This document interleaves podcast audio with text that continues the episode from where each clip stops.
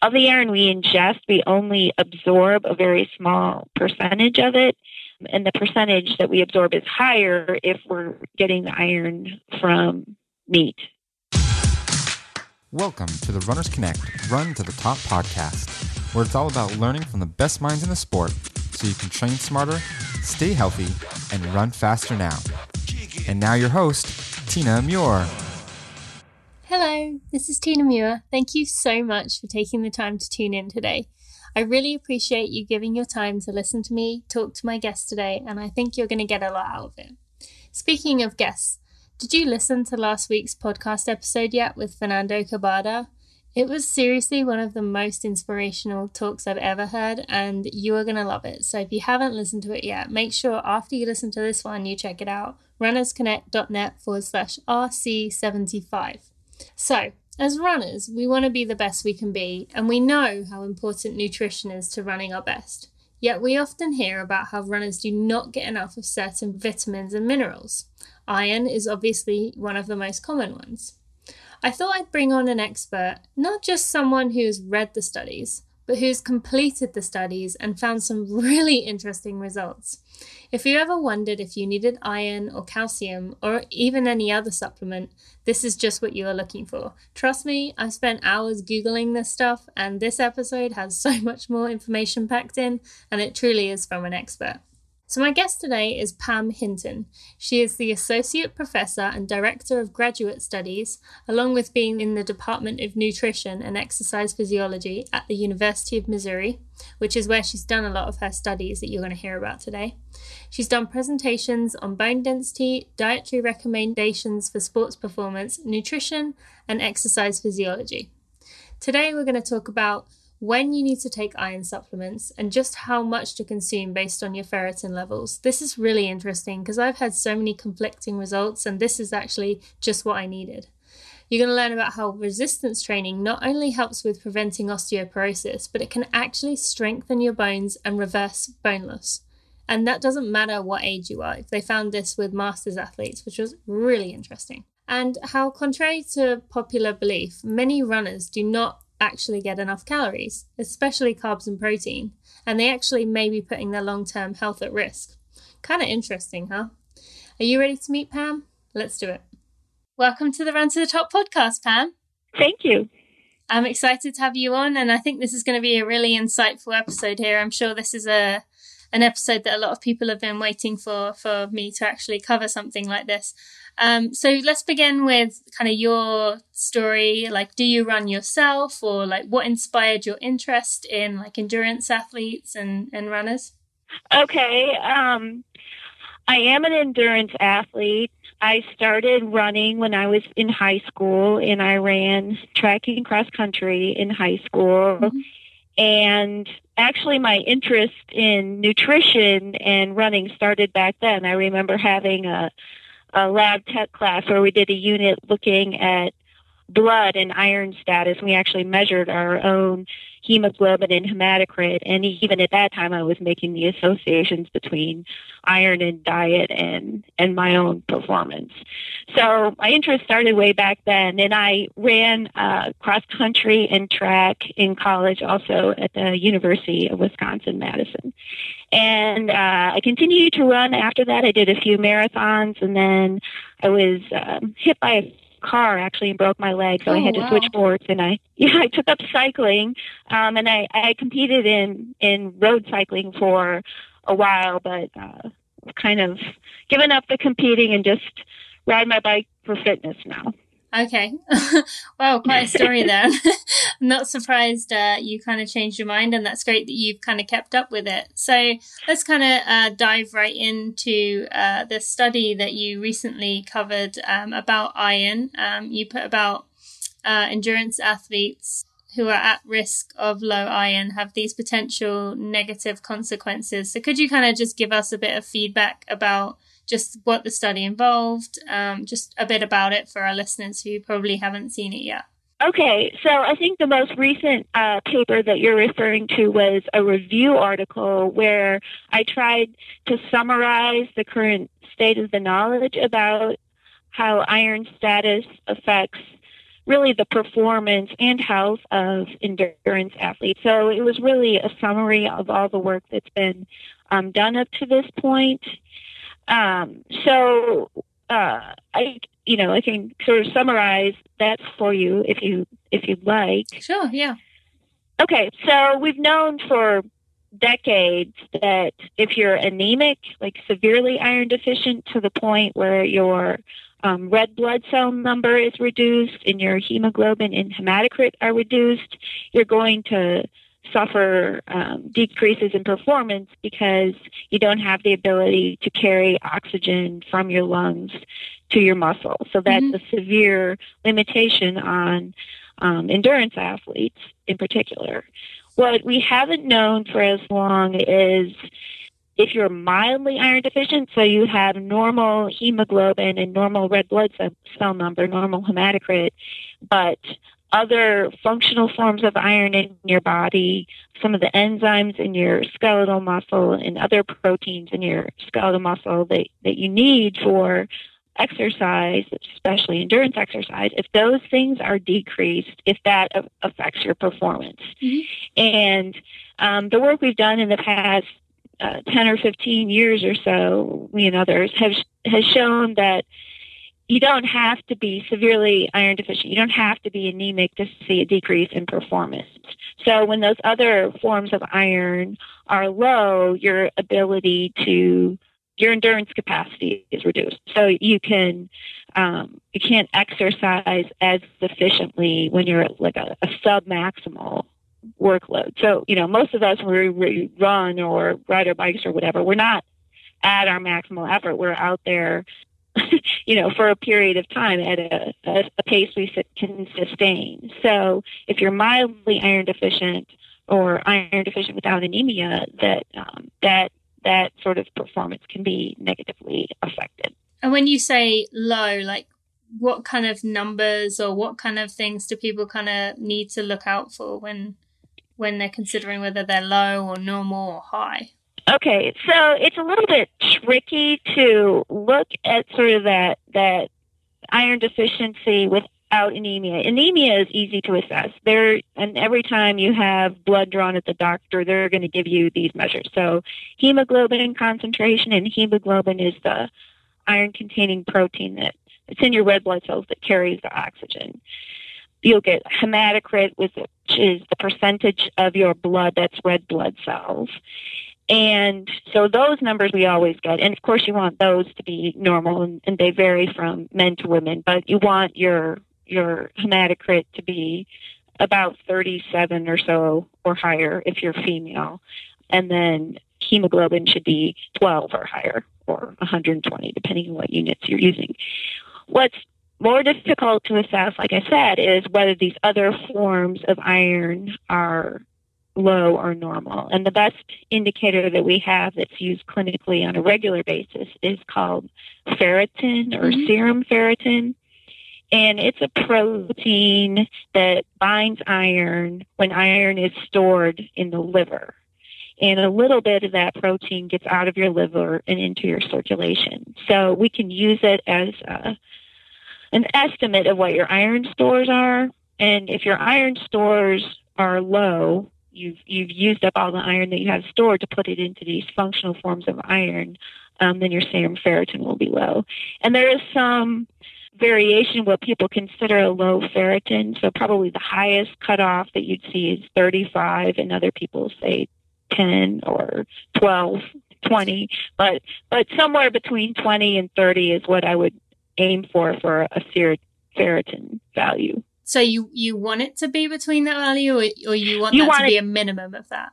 A, a minimum, right? So once it gets below 35 or 20, then you could consider that all your iron stores have been used up and if you don't do something to increase your iron intake you're you're on the way to becoming anemic okay and so what would a you know what would a comfortable or a good number be at like i mean i've I have some elite friends who say, you know, they don't like theirs to drop below 100 for their ferritin levels. Or, like, is there a comfortable level that you would recommend most runners kind of like aim for, if that's the right kind of way of phrasing it? Uh, yeah, I understand I understand what you're asking. People want sort of a, a cushion there to mm-hmm. make sure that they have enough. What what's difficult, especially for women, is to get it to above the minimum because we lose more iron through menstrual blood, losses and we tend not to eat as much, so our iron intake tends to be lower. So it's just a harder thing for women. So most athletes should be feeling okay if their ferritin is is 35 or higher.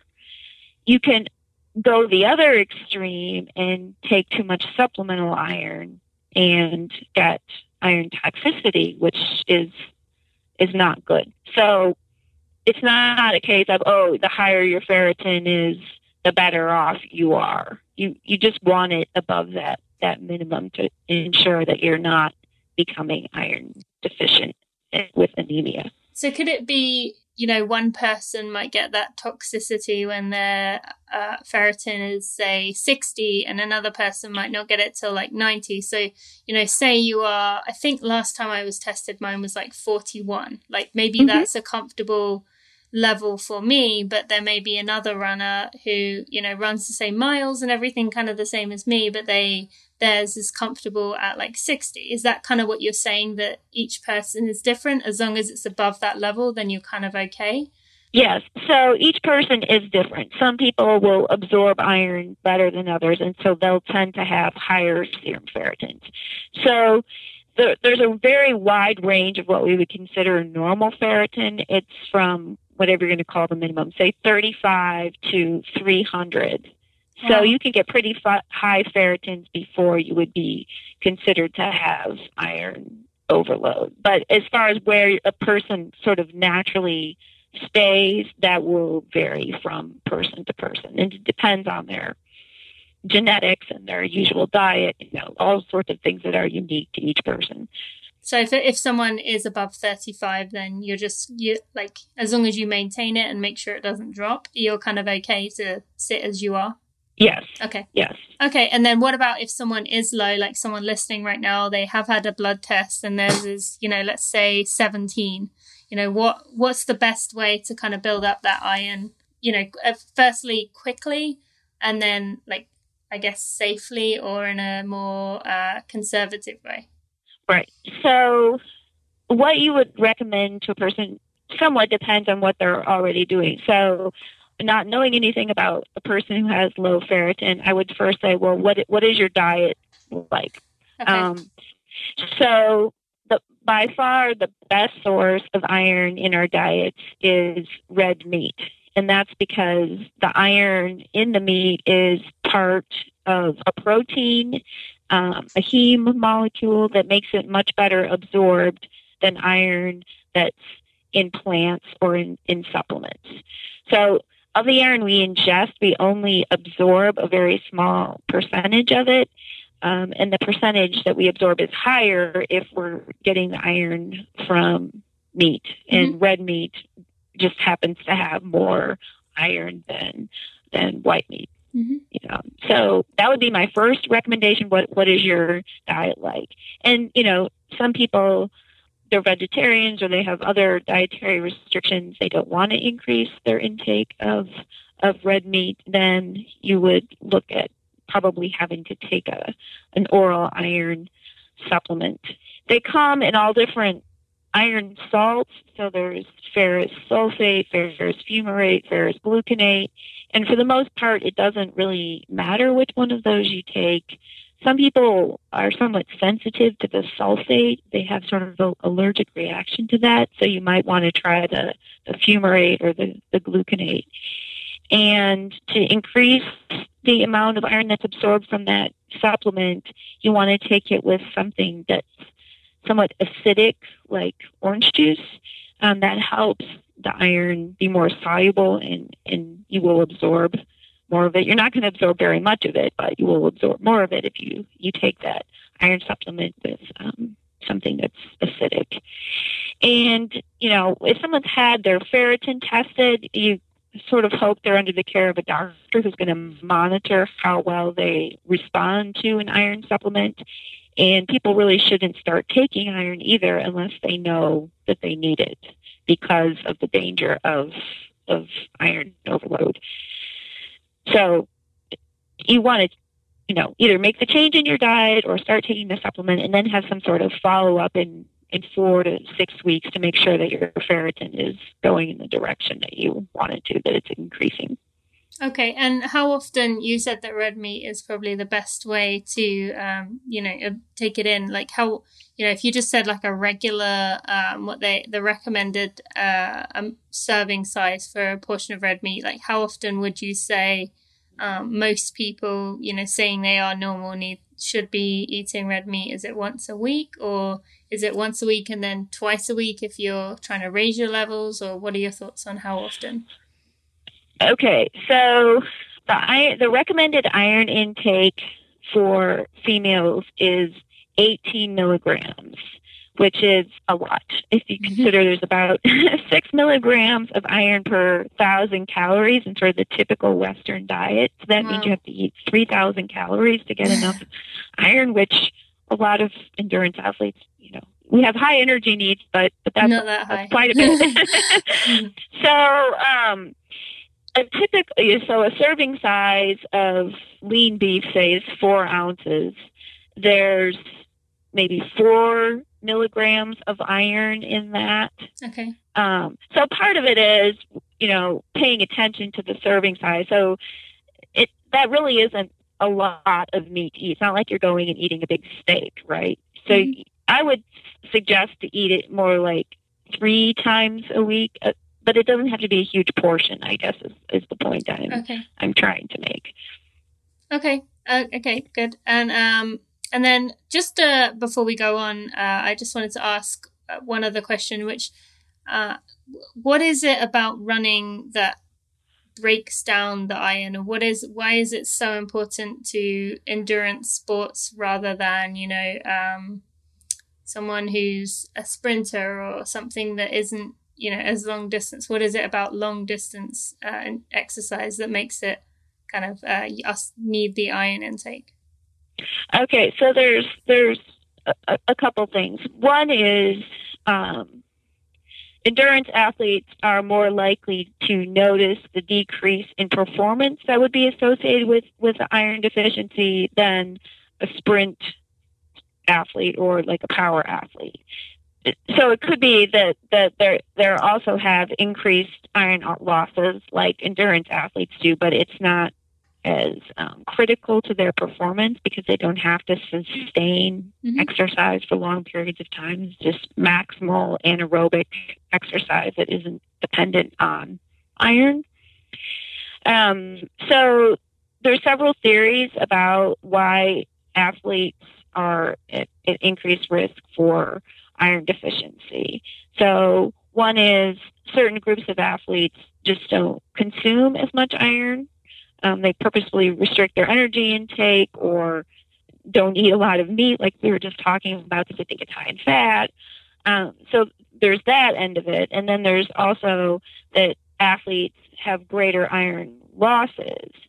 And there's several explanations for how that could be. One is that because of the exercise, the time it takes food to pass through your gastrointestinal tract is is shorter. It's, it's faster, and so you lose more iron through your gastrointestinal tract. It's just mm-hmm. not as much as absorbed. Another explanation is that we have um, greater sweat losses. So there isn't very much iron in in sweat, but if you are a type of athlete, an endurance athlete who does a high volume of training or really long competitions, then your sweat volume will be higher, so you may have increased iron losses um, through your sweat. The other is that a lot of the iron in our body is in our red blood cells, and the the pounding of running you know, it, to those little blood vessels in the bottoms of our feet can damage the red blood cells that are passing through there. So there's a shorter half life of the red blood cells. Oh, so we, we lose, it's called foot strike hemolysis. Mm-hmm. It's sort of the impact damages those red blood cells. And when they're damaged, we um, lose some of the iron. that way. There may be imperceptible um, blood losses or iron losses through the kidney, the urinary tract. So it's not entirely clear which one of these mechanisms is the most important, mm-hmm. but it's probably sort of a cumulative effect of, of all of them that we have increased losses and then maybe reduced intake, and that makes endurance athletes more vulnerable to to iron deficiency. Oh. I mean, they've shown too, you know, like um, gymnasts or um, basketball players. So it's it's not unique to endurance athletes, but those other those two groups also have high impact, right? The mm-hmm. impact in gymnastics and in, in basketball. So it tends to sort of be a problem for most athletes, especially female athletes. Mm-hmm. Interesting. Thank you. Thank you mm-hmm. for clearing that up for me. And then one other question just for um, about iron before we move on. Um, sure. Would you, other than recommending regular blood work, what other signs should people kind of watch out for if, you know, low iron may be something that's bothering their performance? Are there any other signs other than, you know, feeling more fatigued or performance decreases? Well, so that will be the most perceptible sign that somebody would have. And unfortunately, you're not going to know that that for sure until you're pretty far down the path iron deficiency, maybe even anemic. So if somebody's a high level endurance athlete, I would suggest, if possible, they have their ferritin monitored on a regular basis so they can they can know if their iron stores are depleted before they've been depleted and then you start to become anemic because once you're anemic, it just it takes a while to get that turned around, and you're going to have a period of time where you're really fatigued and, mm-hmm. and not feeling yourself, and and then you have all sorts of other problems, right? So um, that, that's what I would recommend. I mean, some healthcare providers are are more um, on board with with that idea than mm-hmm. than others, but that's that would be my recommendation. Okay, great. All right. Thank you very much. And then, are there any other important minerals or supplements that you would recommend for endurance um, athletes? Well, one that tends to sort of go along with, with iron that we tend also to not eat enough of would be zinc. Both zinc and iron are found in, in meat. Mm-hmm. And so if you don't eat meat, then you're not getting the iron, but you're also not getting the, the zinc. And zinc is important for so many functions throughout mm-hmm. the body. So it um, is needed for protein synthesis, hormone synthesis, normal immune function, and a lot of us are just consuming marginal intakes. So that's another one I would pay attention to. And the best way to increase your zinc intake would be also to to regularly consume again small portions of of meat. It doesn't have to have to completely uh, switch your diet.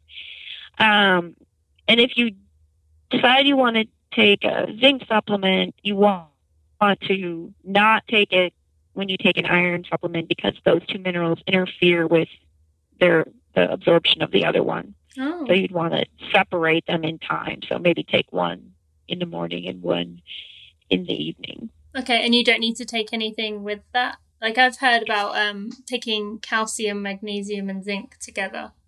Yes, and it, it, it's kind of odd how these minerals get combined into supplements. so, calcium and magnesium are, are very similar chemically, so they also interfere with each other's absorption. Oh. So, it's really best to, I mean, you're somewhat limited by, by you know time in the day what's available and, and, how many different supplements you want to buy but um it's really better to because you're taking such a huge amount when you take a supplement, right? Mm-hmm. Much more than you would get from eating mm-hmm. uh, a meal. So it, it really is better to to separate them if you if you can. Mm-hmm. But hmm because okay. logistically you have to yeah, yeah. you have to plan for it, right? Think about what you're doing. Have a uh, alarm go off every hour to say a different supplement. I guess that could be one option. So let's kind of move on to uh, your work on bone density. So could you kind okay. of summarize some of your findings or some of the most interesting things that you'd like to share based on what you found? Sure. So um, we uh, several years ago. Um, did a, a cross sectional study where we were looking at the prevalence of low bone density or um, osteopenia in men who participated in different types of physical activity. So these were like recreational athletes, they weren't elite athletes. And we had one group who were runners, cyclists, and then the third group was strength trained athletes.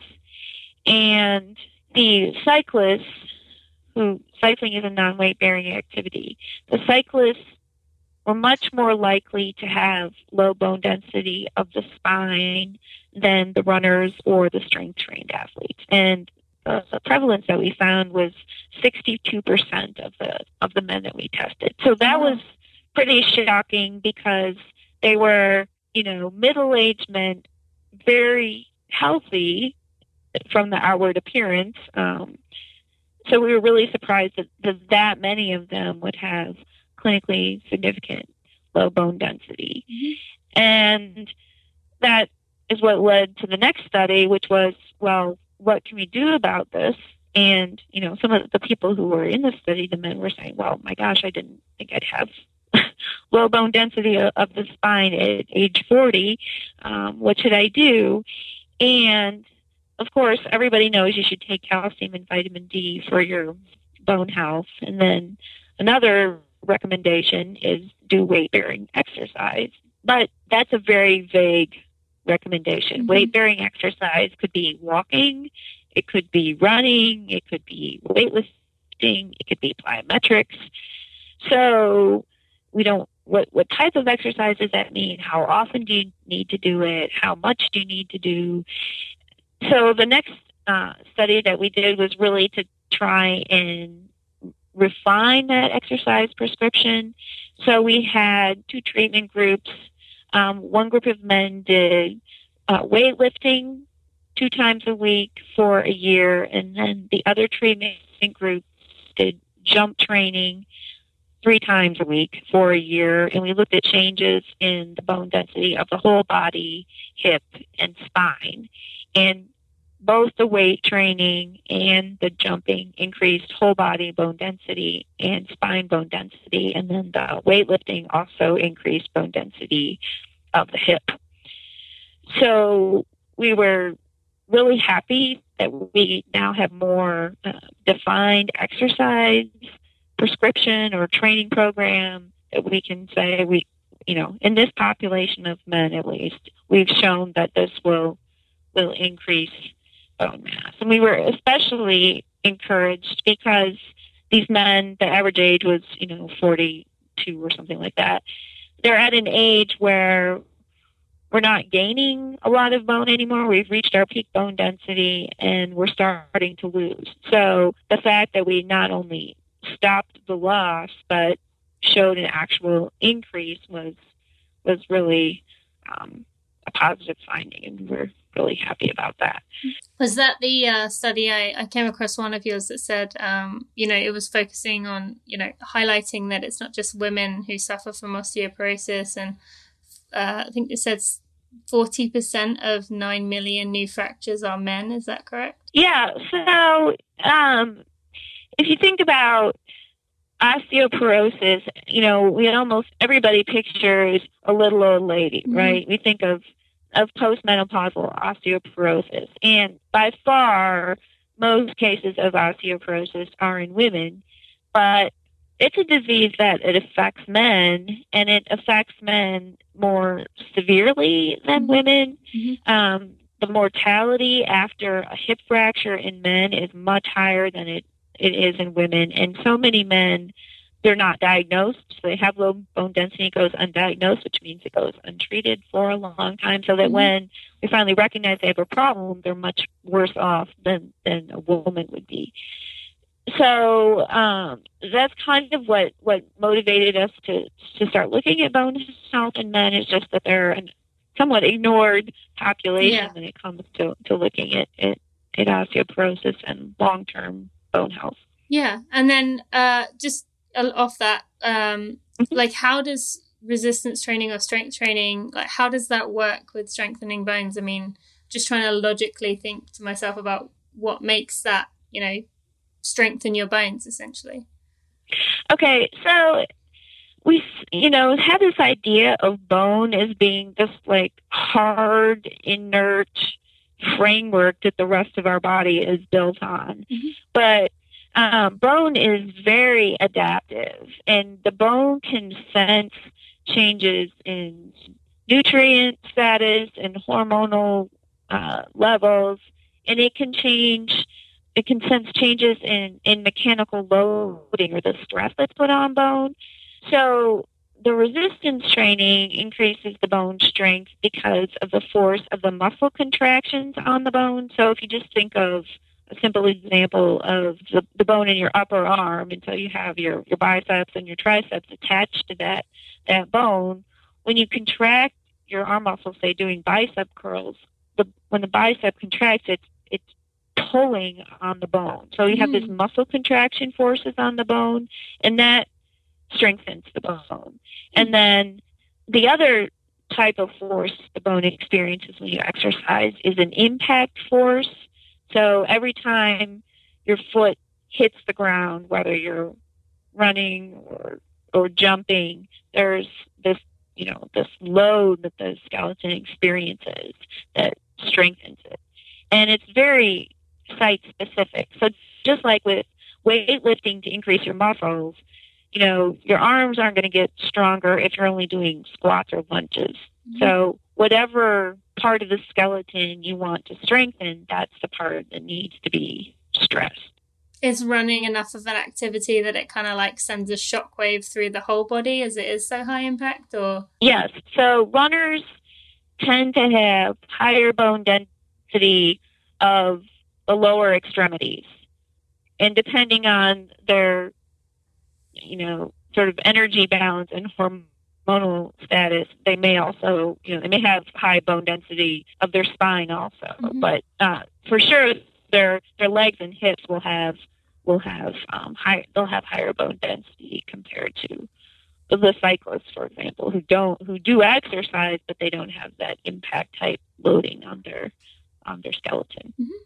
Interesting. And um, how often, when you talk about resistance training, uh, based on your findings, how often uh, would you recommend people do this resistance training? So, in our study, we had the subjects lift weights twice a week.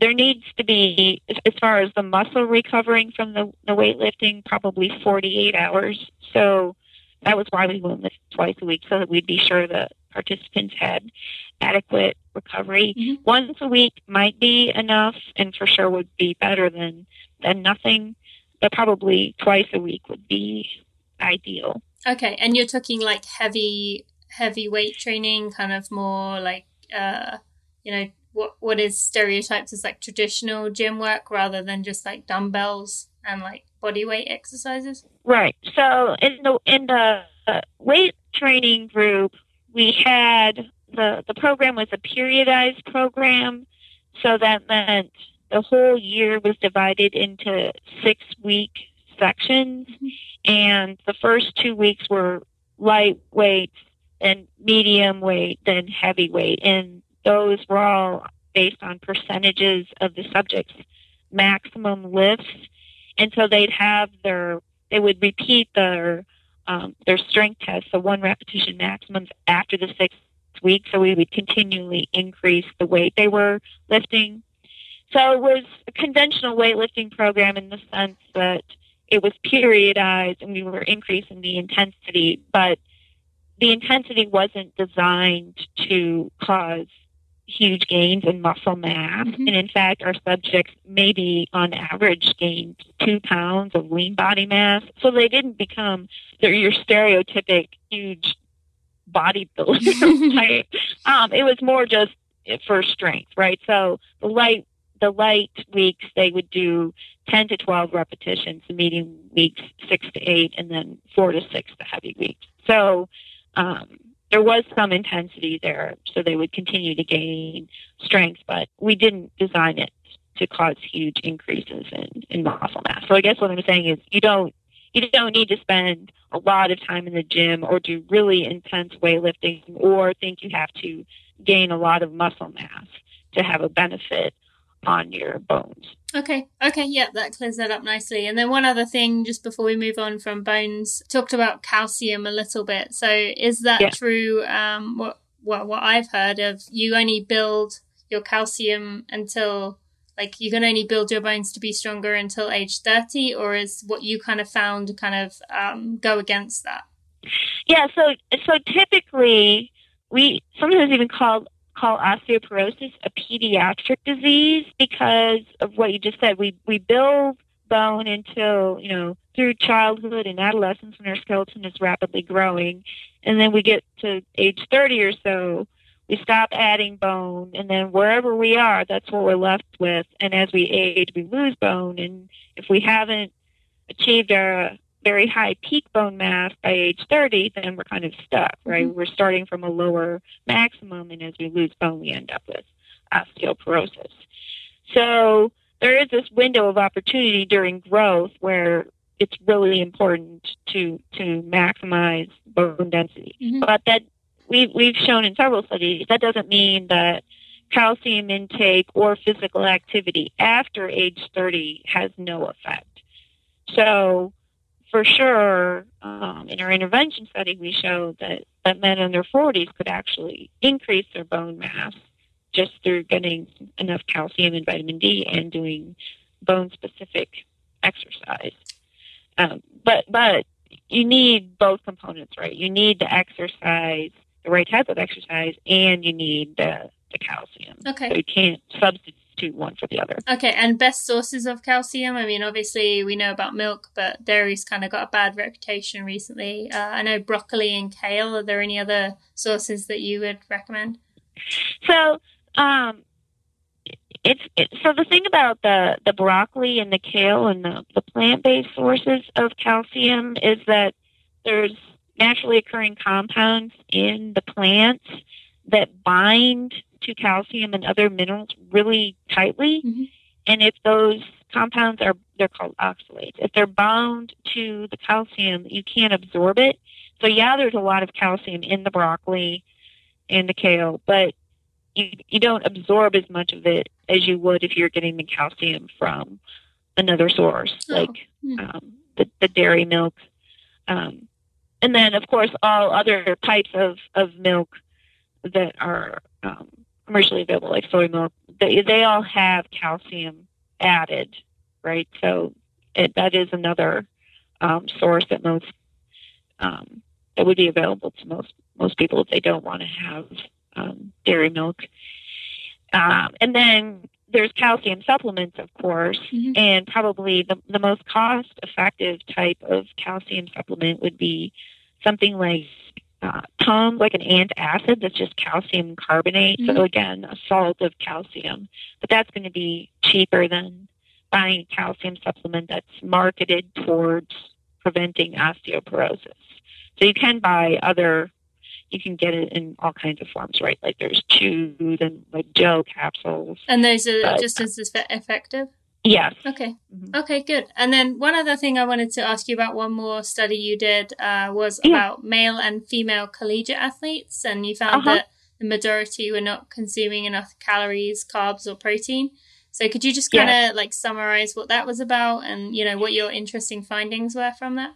Sure. So um, in this study, we were interested in the um, the nutrient intakes of, of collegiate athletes and then also their eating behaviors.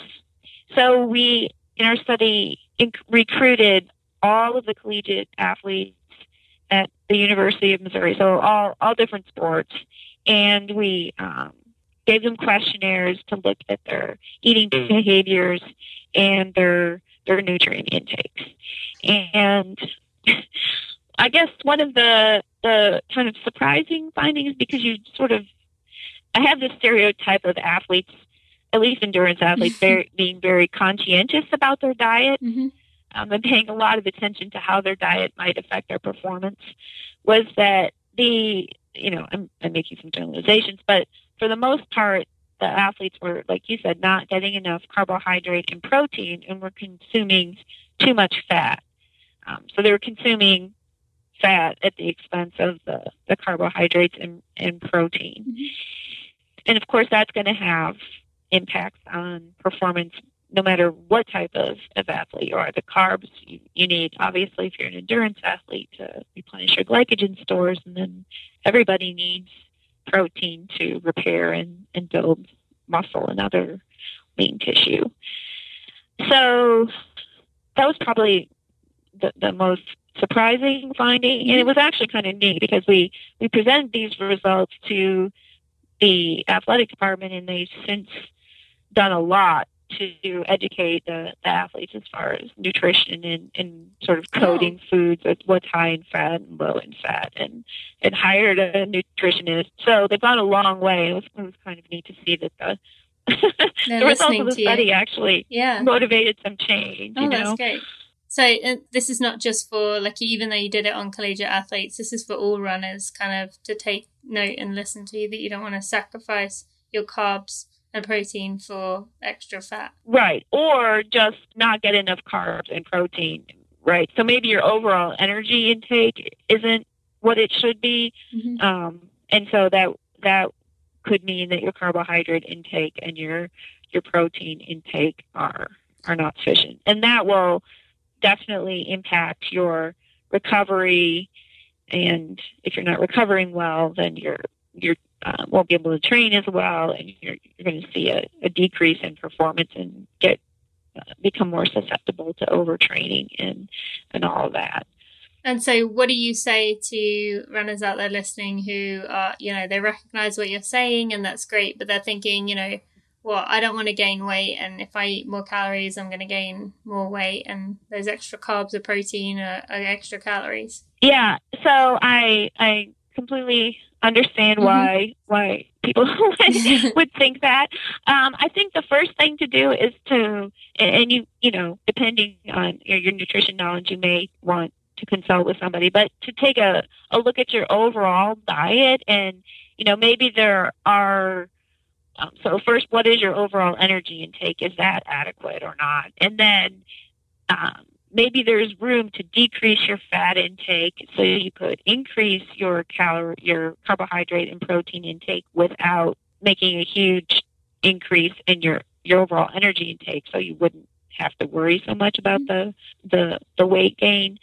I think so you can you know your body adapts very well to small changes in in energy intake. So if you have a small increase in your um, calorie intake as carbohydrate and protein, that doesn't mean you're going to gain weight. Mm-hmm. So if your body is energy deprived, your resting metabolic rate has slowed down. Mm-hmm. And simply by giving your body the nutrients it needs, the carbohydrate it needs, your resting metabolic rate will go up and you will use those extra calories to maintain a normal resting resting metabolic rate. So I, I understand sort of the fear of weight gain, but most people aren't going to gain very much weight by increasing their carbohydrate and protein intake to the recommended levels.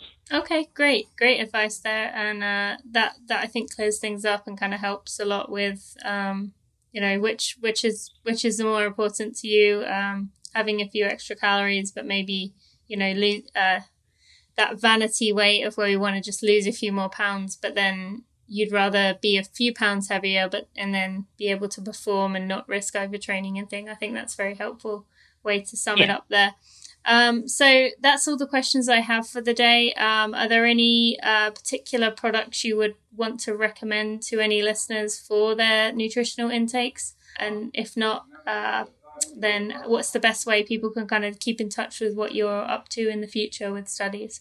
Um, they can always go to the um, Nutrition and Exercise Physiology Department's website mm-hmm. at the University of Missouri. Okay, I will put and, a link to that on the show notes as well. And they can contact me by email if okay. they want to. Mm-hmm. So those are probably the, the two best ways to keep up with what we're doing. Okay, All right, I will put a link to both of those at runnersconnect.net forward slash RC77.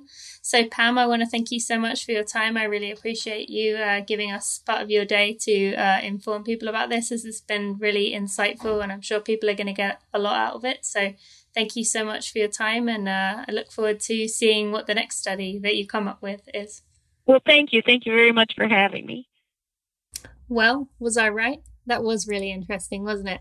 I finally have the answers I've wondered about for years. All those years of Googling, and all I really needed to do was talk to Pam.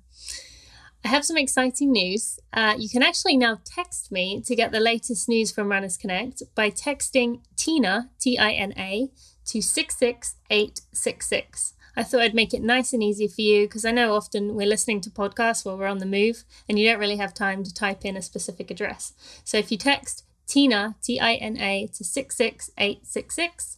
We will get you on our list. And please remember to subscribe to get the latest episodes. We have a new one that comes out every Wednesday, and if you subscribe, it makes it nice and easy.